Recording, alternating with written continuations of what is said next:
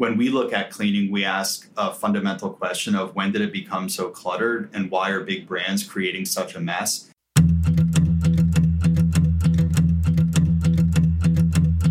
I'm your host, Dave Knox, and this is Predicting the Turn, a show that helps business leaders meet their industry's inevitable disruption head on.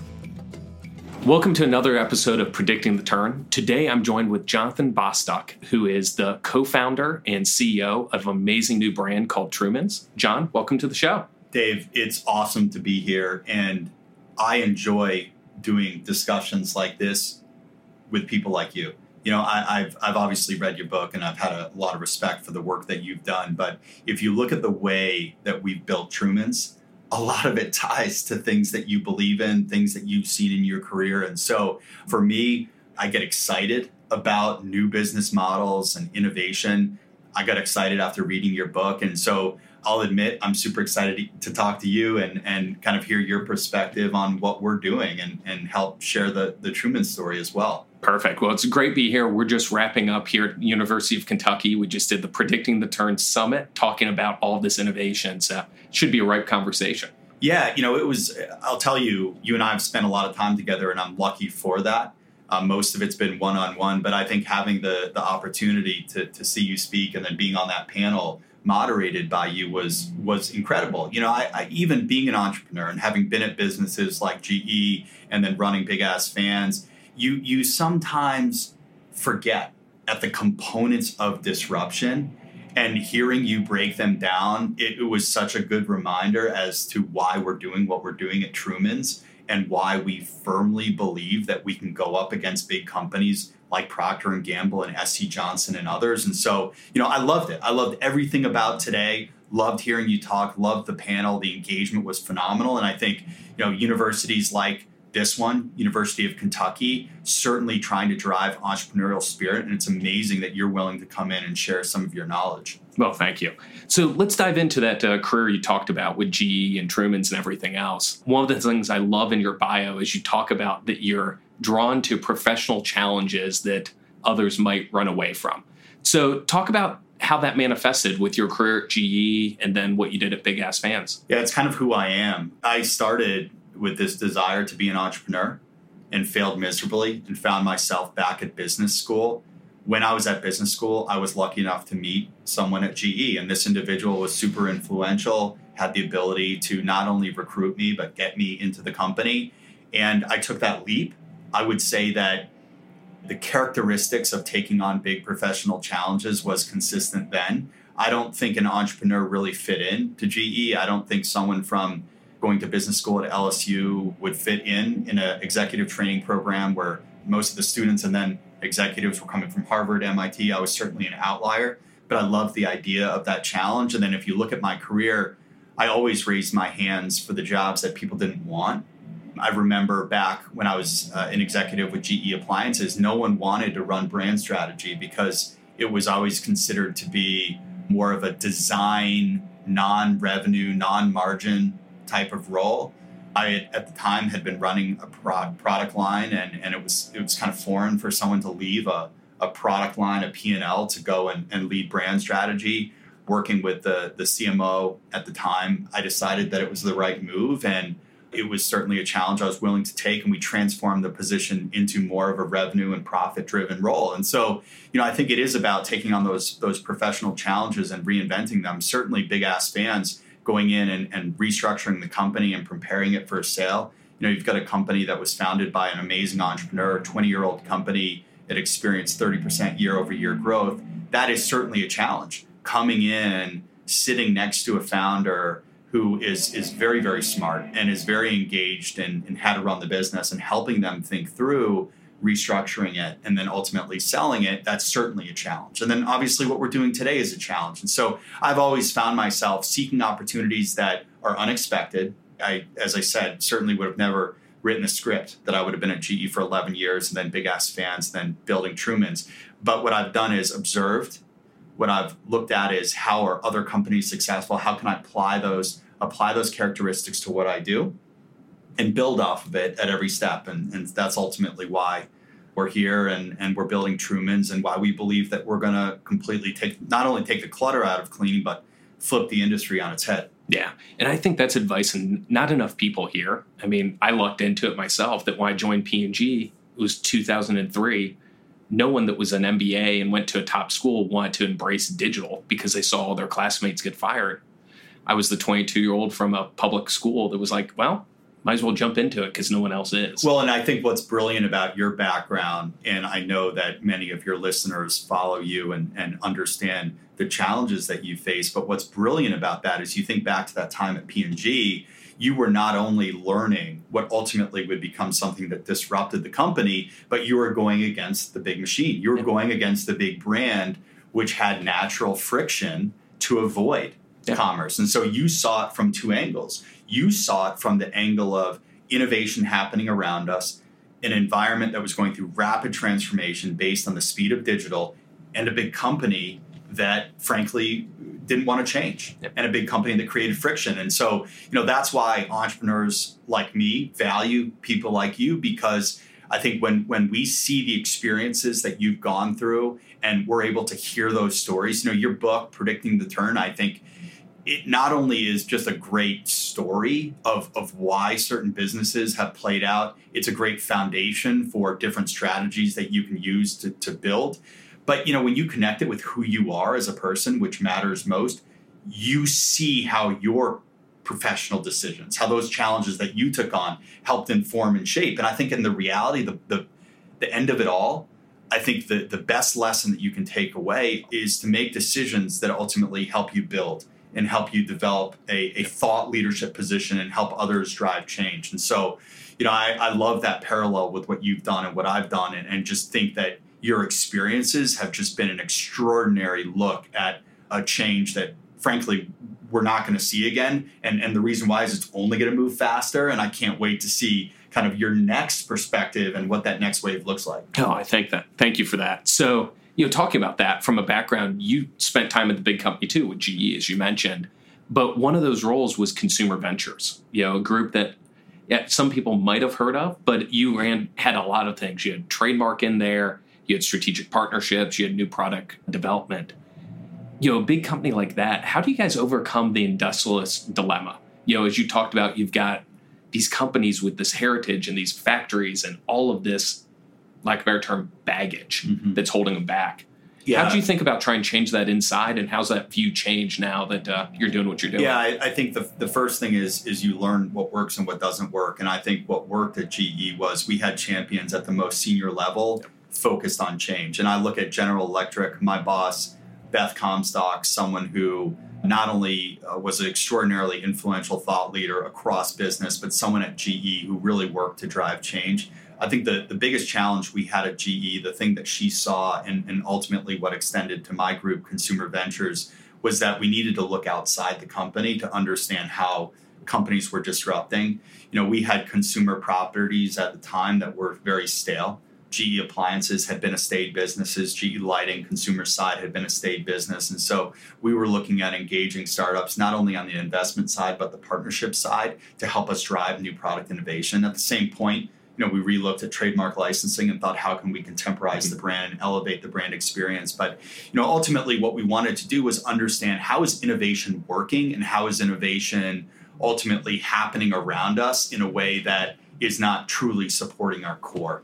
So it's a phenomenal business. I'd say it starts at the top. It starts with a leader who believes in it. Obviously, my group was executing to try and, and continue to disrupt know, we learned a lot from it and we had some failures, we had some successes. But I think what I took out of that, the, the number one thing is that partnerships between startups and big business can work.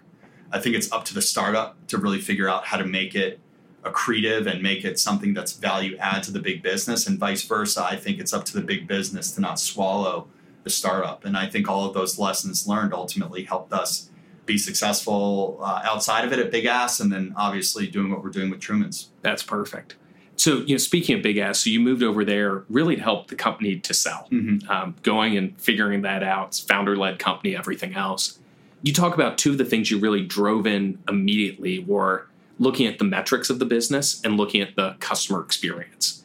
Why were those the two points of leverage that you said, okay, that's what we have to go start with? Yeah, it, it's a really good question because most founders are founders, right? And and now sitting in the founder's seat, I, I, laugh at it, but you can see how it evolves. Typically, what you see and what we observed at GE is that founders are growth driven; they're not metrics driven, and so oftentimes they're not looking at daily numbers. They're not looking at the numbers weekly to really understand what's happening in the business. They're making big bets, and sometimes those big bets are huge misses, and they don't realize it.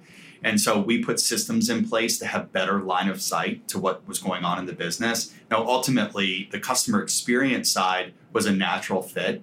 Carey Smith, the founder of Big Ass Fans, built a company that put the customer at the front of everything it did. And so what we said is look, metrics are great, but if those metrics don't impact the customer in a great way, then it's not meeting with the true thesis of, of the company. And so when when I talk about metrics that mattered, it's things like the ability to manufacture faster, the ability to get the product from factory to home faster, from factory to business faster, better, obviously, performance within product categories, which leads to delighting the customer. And so, what we said is look, we're going to build a metric driven system, we're going to improve profitability, and we did over four times.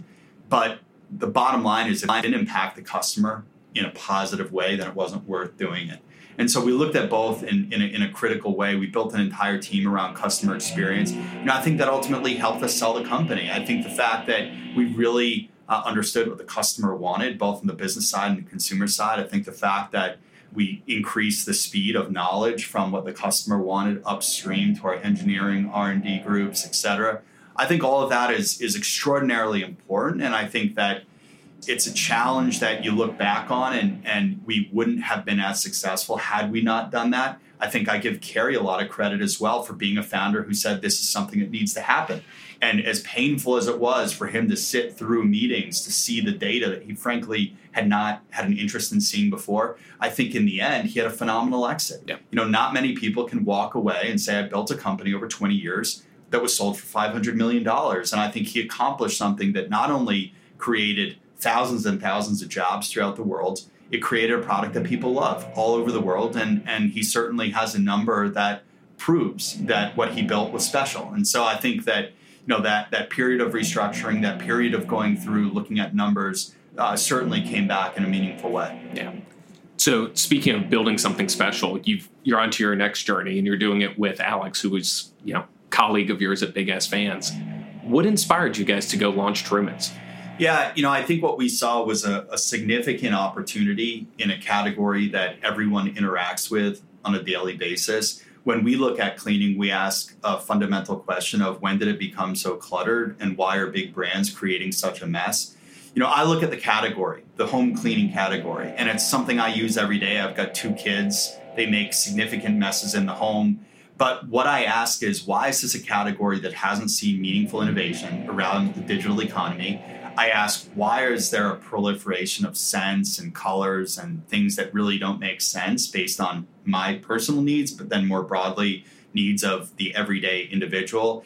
And why isn't there a brand that people can interact with in a human way and really love? And you look at other categories and you see disruption all around supply chain. You know, you think about companies like Uber and Lyft, they're really democratizing the idea of moving from point A to point B. You look at other categories like uh, sleep, where Casper has come in and said, we're going to make the buying process easier. We're going to make it easier to not only try a mattress, but experience sleep in an entirely new way. We looked at cleaning and said, you know, this is a category that on one side is void of brands that people can love, is void of a human connection where people have questions, but there are no answers. That's one side. The other side is that as e commerce continues to grow, and you look at the home cleaning category, the e-commerce segment is growing 50% a year, we ask the fundamental question is why are they shipping products that are 98% water?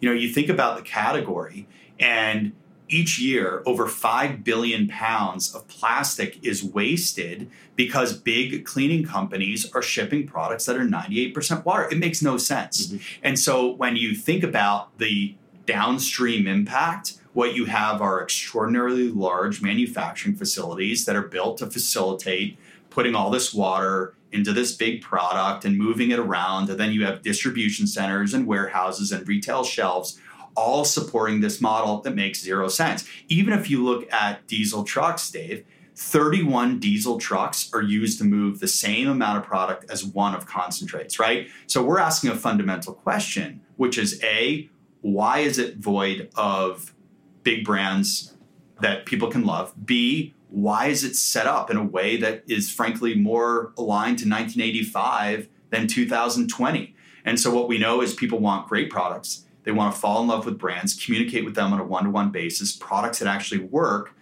but more importantly, are convenient and match our busy lifestyles and not have to worry about things. So we offer four products for your entire home delivered to you with always free shipping in leak-proof, child-proof containers. They're really small, about the size of a hot, uh, half the size of a hot dog. You know, you get a four-pack. It's like a crayon box. You can easily store it.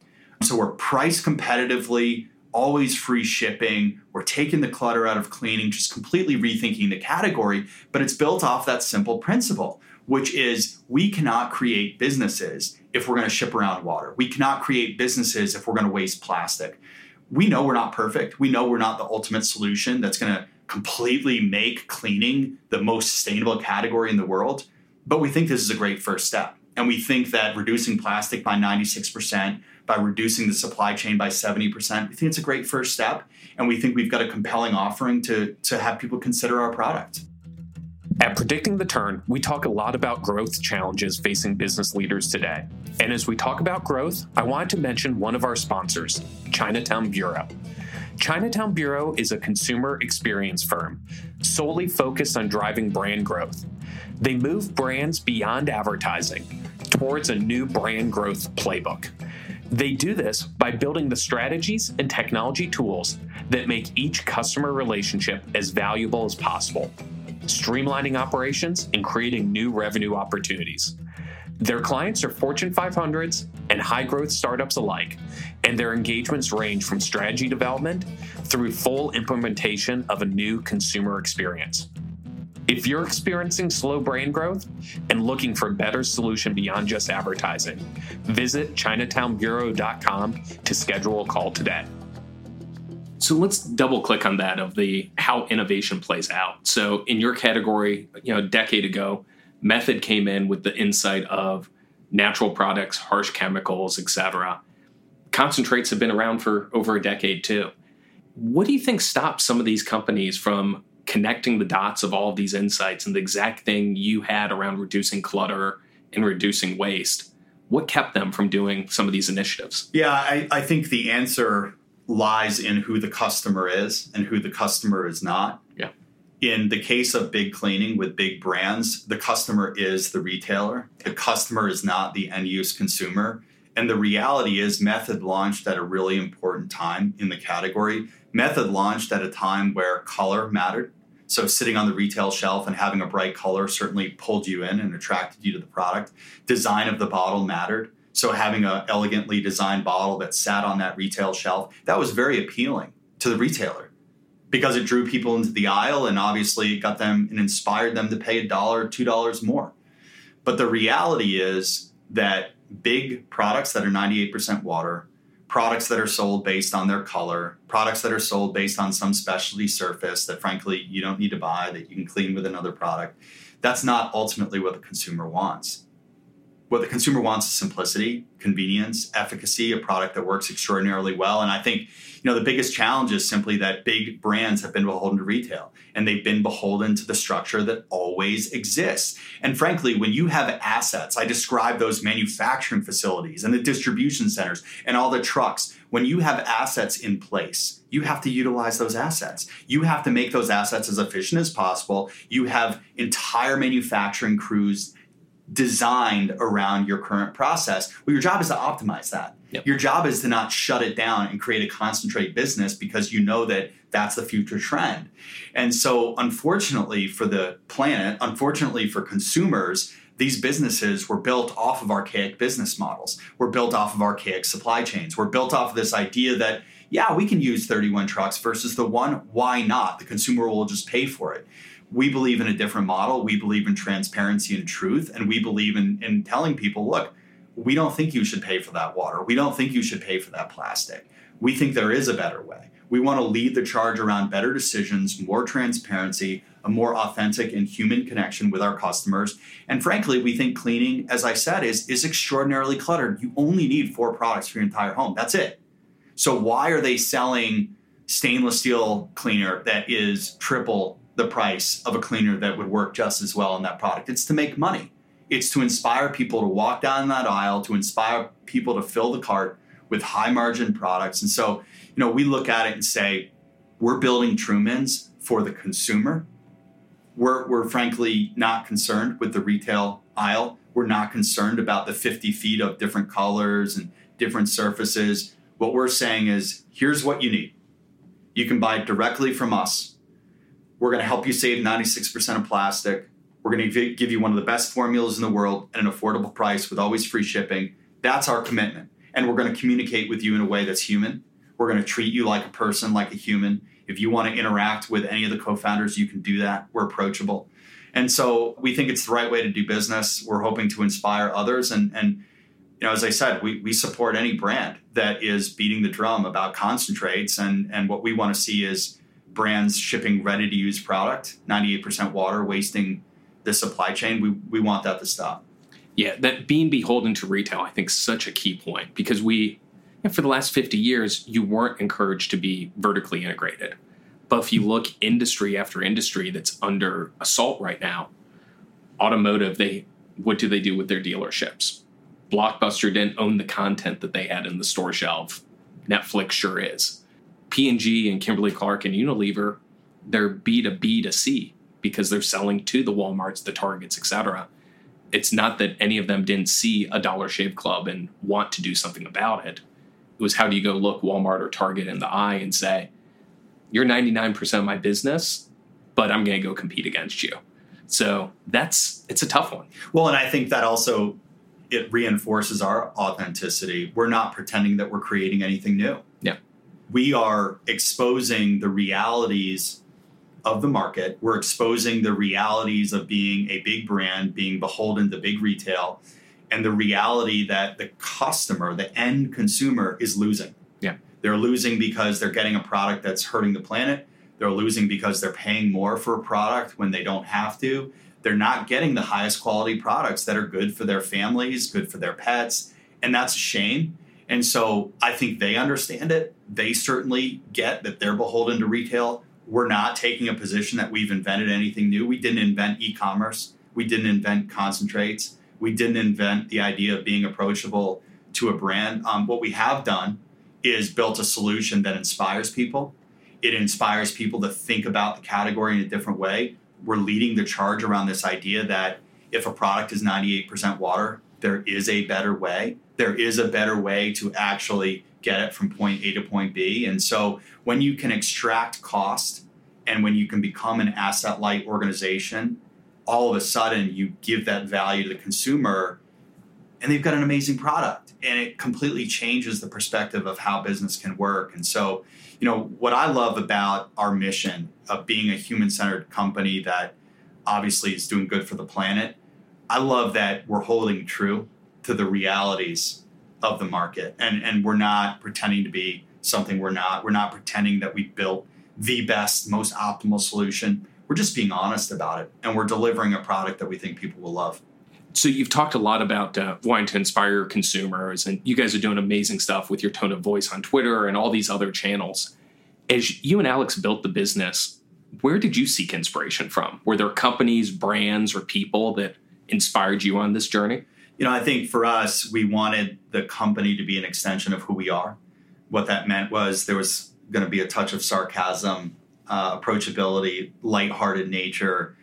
You know, I, would say we we looked more at characteristics of businesses than brands that inspired us. You know, frankly, the the work that we're doing right now on Twitter and on Facebook uh, that connect with people, even LinkedIn. You know, the the fact that our content went viral on LinkedIn is extraordinary, and here's what I would say about that. We never set out and, and wrote a business plan that said, we're going to create a human centered, authentic company, and here's how we're going to do it. We didn't do that. What we said is, we're going to be ourselves and we're going to talk about what we're doing in a real way.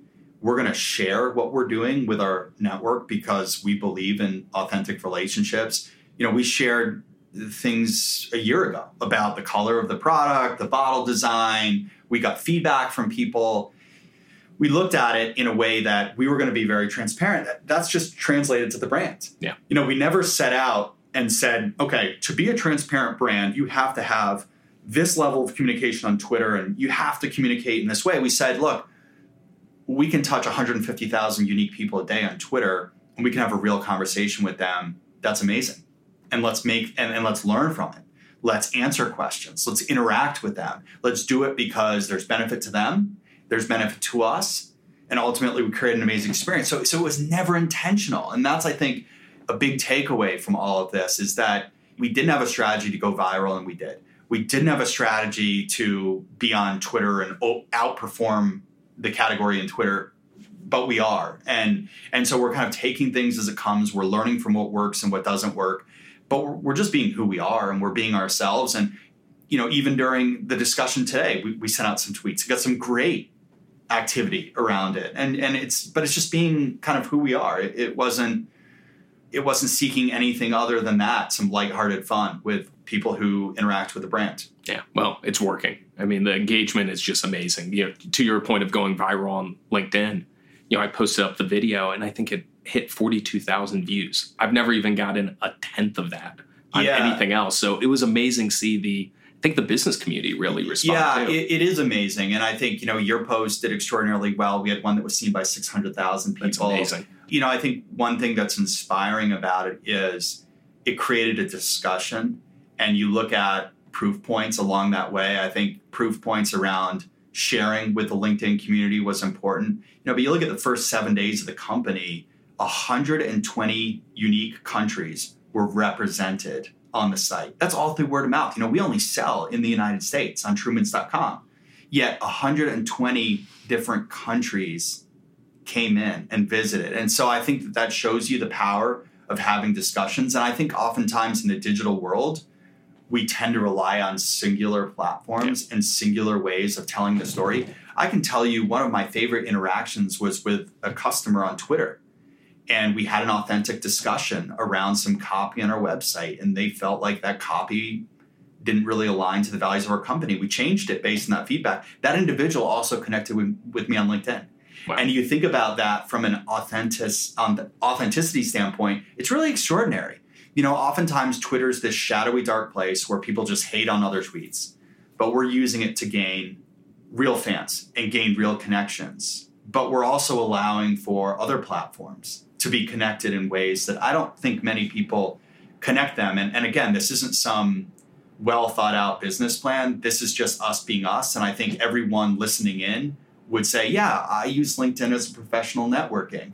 I don't think many people would say I've connected with customers, consumers and allowed for that exchange on LinkedIn. It's it's a completely it had been being a GE a foreign thing. I would have never thought to connect with an end use consumer. Statistically, I'm sure I was connected with yeah. consumers of GE products, but not in that way. Yeah, well, and there's a challenge in the big companies, and you said something on stage of you're able to do things that corporate wouldn't be allowed to. You know, while we're on stage, you responded to probably five or six different tweets at least in a corporate environment, you'd have to send that off to legal, get approval, go through everything else. So you get to play from a na- new playbook, which is amazing. What can the traditional companies in the Fortune 500 do to learn from that playbook and be okay with it? Can yeah, yeah. Well, I think it's very difficult because I think that within their current operating environment, a CEO certainly specifically with a public company, a CEO could not just tweet in real time during a con- I think that would create some some concern. But with that said, I think what companies can do is partner with startups. And I think really, in my opinion, next the next wave of innovation is around this idea of looking at your asset base. You know, we talked earlier about the really heavy asset structure, but looking at that and saying, how can we utilize some of these underutilized assets? How can we partner with startups that are doing things like this and work with them? Because it is true, and it's a reality that we can operate in ways that big companies can't. We can move faster than big companies. We can make decisions on the fly to either increase pricing or change copy. You know, as an example, I mentioned that that Twitter exchange where where the individual said, you know, in, this could be interpreted in a negative way. This copy, we changed it. We didn't have a legal review and meetings with brand and all of these different departments. So I think how big companies can participate in that is look, we're not calling for big companies to completely restructure. What we're calling for is companies to make better decisions and actually support the right way of doing things. And so they, they can partner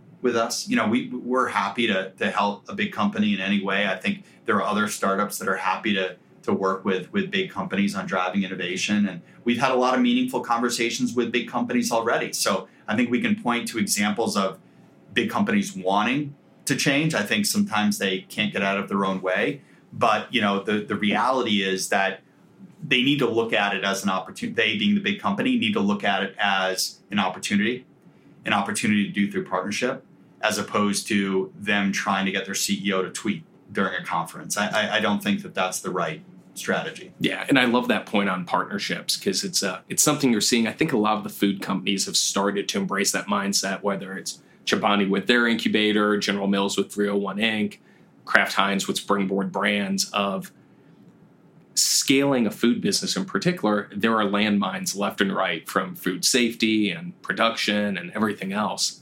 Opening up their factories, opening up their expertise that's invaluable to a startup that's got something they're hitting on nugget, but they need that next level of help. And that's what the big company, it's probably more valuable than any check they could ever write. It's that access to the expertise and the, the resources. Yeah, I think you're right. And I think, you know, the one of the things I respect so much about not only your thought process, but the book, Predicting the Turn, is that you touched on that and you've seen that in your career and you understand that that is the next wave. I mean for, for me I'm, I'm i'm very bullish on that that partnerships is the next wave of innovation. I know you have a much broader you, you know you're you're much smarter than i am so you've got these pillars. Let's you, be clear. You, no you've, you've got pillars that you know I, I listen to you talk about domino and all these other concepts and i think you know dave is, is a brilliant guy I, I try to simplify it for myself and, and say, look, let's just focus on partnerships. I'm not smart enough to do it all. And, and I, I personally believe that that's the next wave. And I think that you, you, you know, starting with the digital P&G and kind of fighting that battle and then building and selling Rockfish and that background has given you the opportunity to see it and we're doing it. You know, we're uh-huh. living it. We're living strategic partnerships. We understand the benefit of it. And I think you do as well. But that's the next wave, man. The, the next wave is going to be this idea that it's big company and small company, the rocket ship on the front end, the big company with the underutilized assets, and, and really incubating amazing concepts and letting those rocket ships be rocket ships. You know, not making them into this big cruise ship that can't turn. And that's unfortunately what happens too often with big business and little business. Yep, no doubt about it. Well, it's been awesome having on the show. You know, I'm a passionate Truman's fan myself, use it at home. So if somebody wants to find out more, where should they uh, start? Yeah, so Trumans.com is the, the best place to interact with us. It's a website that we feel is uh, simple to understand, helps tell our story. We love interaction on Facebook and Instagram and, and Twitter. I actually tweet a lot, and people can interact with me as an individual on, on Twitter and, and I'm at at ja bostock. But you know, look, I would love not only for for you to continue to have this dialogue for others around disruption, but I think all of the the folks that you engage with, the folks that listen in, need to ask fundamentally why certain industries behave the way they do. You know, Truman started with that simple idea: why are they shipping water? And isn't there a better way of doing it? And I think that that can be extended to other categories. And, and, and kudos to you for sitting in a spot that allows you to share that story broadly. And I think more people need to hear it. More people need to be challenged to ask the fundamental why. And more people need to create value in unexpected ways. So, Dave, it's been awesome and really appreciate being a part of this. Oh, thank you for taking the time. Thanks so much for listening. If you like the show, hit that rating and make sure to subscribe so you don't miss a single episode. And for more resources, head over to predictingtheturn.com.